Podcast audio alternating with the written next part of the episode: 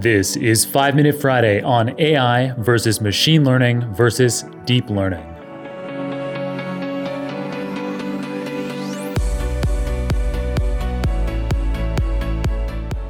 One of the most confusing aspects of terminology in the data science world is the distinction between artificial intelligence, machine learning, and deep learning. The media and business people generally use the three terms interchangeably, even though they represent different concepts. Even academic experts will sometimes use them inaccurately when they're not being careful. Let's start with artificial intelligence. AI is the buzziest, vaguest, and broadest of the three terms. Taking a stab at a technical definition regardless, a decent one is that AI involves a machine processing information from its surrounding environment and then factoring in that information to achieve some desired outcome. Perhaps, given this, some consider the goal of AI to be the achievement of quote unquote general intelligence. That's intelligence as it is generally referred to with respect to broad reasoning and problem solving capabilities. If you want to learn more about this idea, you can check out Super Data Science episode number 438. Um, I talk about that in a huge amount of detail there. So, back to our main point here. In practice, and particularly in the popular press, AI is used to describe any cutting edge machine capability. Presently, these capabilities include voice recognition, describing what's happening in a video, question answering, driving a car, um, industrial robots that mimic human actors in the factory, or um, dominating humans at quote unquote intuition heavy board games like Go. So, those are the kinds of capabilities that AI has today. But once an AI capability becomes commonplace, for example, like recognizing handwritten digits, which was cutting edge in the 1990s, the AI moniker is dropped by the popular press for that particular capability, such that the goalposts on the definition of AI are always moving. Okay, so now machine learning. Machine learning is actually a subset of AI. Alongside other facets of AI like robotics and approaches such as expert systems, that are hard coded so they don't learn directly from data. Machine learning, in contrast, is a field of computer science concerned with setting up software in a manner so that the software can recognize patterns in data without the programmer needing to explicitly dictate how the software should carry out all aspects of that recognition. That said, the programmer would typically have some insight into or some hypothesis about how the problem might be solved, and would thereby provide a rough model framework and relevant data such that the learning software is well prepared and well equipped to solve the problem at hand. All right, before I can dig into what deep learning is, I first need to introduce the term artificial neural networks, or ANNs.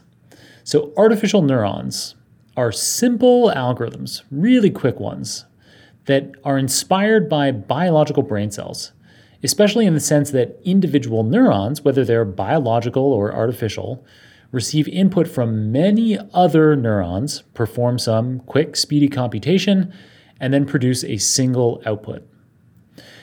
An artificial neural network, then, is a collection of these artificial neurons arranged so that they can send and receive information between each other. Data, for example, images of cats and dogs, are fed into an ANN, into an artificial neural network, which then processes these data in some way with the goal of producing some desired result. For example, a guess as to whether the image is a cat or a dog. So, an ANN is just an example of a machine learning approach. All right, so now that we know what an artificial neural network is, deep learning is fairly straightforward to define. It's a machine learning approach that involves an artificial neural network composed of at least a few separate layers of artificial neurons. We can call that a deep learning network. More specifically, deep learning networks have a total of five or more layers with the following structure. So they have a single input layer, and that's reserved for the data being fed into the network. And then they have three or more hidden layers that can represent the inputs in increasingly complex, increasingly abstract ways as we add more and more of these hidden layers. And then finally, there's a single output layer that is reserved for the values, for example, the predictions that the network outputs.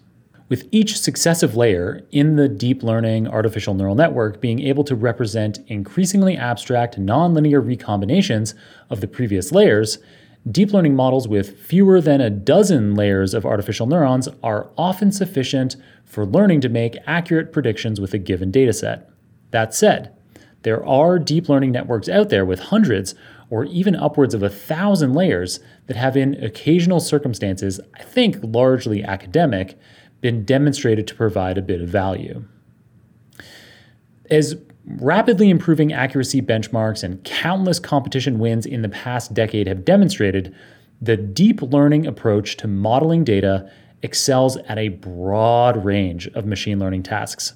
Indeed, with deep learning driving so much of the contemporary progress in AI capabilities, I think this is why we see the words deep learning and artificial intelligence used so interchangeably by the popular press, and even by experts who should know better. All right, so I hope you enjoyed that quick intro to AI, machine learning, and deep learning. If you'd like to learn more about those three terms, I recommend checking out my book, Deep Learning Illustrated. Much of this podcast content was inspired directly by content from Chapter 4. All right, and a quick announcement that starting with the next episode of this podcast, episode 465, we will begin releasing guest episodes on Tuesday mornings, New York time.